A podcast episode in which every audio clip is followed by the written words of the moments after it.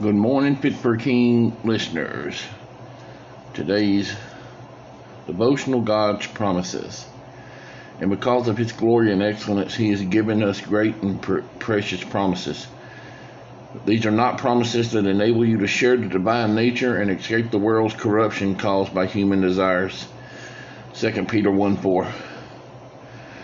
What's the point of salvation? Becoming a better person, having a mission to give your life meaning, getting into heaven when you die. Arguably, those things might be enough of a human perspective, but God has something more in mind for us, something far more interesting and exciting.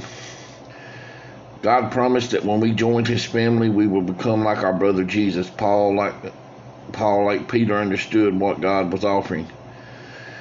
His born again children, when He exhorted the believers in Corinth to act on the promises of God. Therefore, having these promises, beloved, let us cleanse ourselves from all defilement of flesh and spirit, perfecting holiness in the fear of God. 2 Corinthians 7 1. And what exactly are these promises from God that both Paul and Peter believed to be motivational for his holy this holy life? That God Himself will live among us, His people, and be our God. That we would be set apart from the world, even counted as His sons and daughters I will make my dwelling among them and walk among them, and I will be their God, and they shall be my people. Therefore go from out of their midst and be separate from them, says the Lord, and touch no unclean thing. Then I will become you, and I will become, I will be a father to you, and you shall be sons and daughters to me, says the Lord Almighty. 2 Corinthians 6, 16 and 18.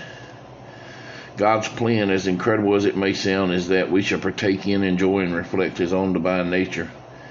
He wants sons and daughters who look and will sound and act like Jesus, children that reflect His character and thinking, children who are like His Son, free from corruption inside and out.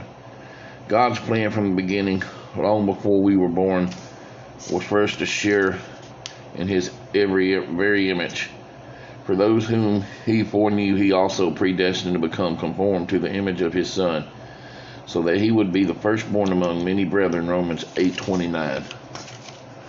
God's offspring have one path to follow, living as freed and holy sons. Freedom and holiness are out are our inheritance, and we access it through the Holy Spirit. And I will give thee singleness of heart and put a new spirit within them I will take away their stony, stubborn heart and give them a tender, responsive heart. Ezekiel 11 9, 19. And when you believed in Christ, He identified you as His own by giving you the Holy Spirit that He promised long ago, Ephesians 1:13. The role of the Holy Spirit is to empower, God, empower God's people to freely and honestly interact with the Father, taking hold of His promises daily without Him working on us, actually dwelling in us, nothing in our experience will ever truly change, and the Father won't get the child He's after.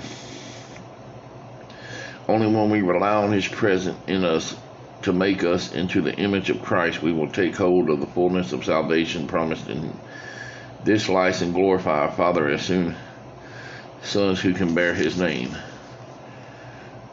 Ask yourself this does God promise to live in me and to change me into the likeness of Christ have a real impact on my daily life? Does it give me hope?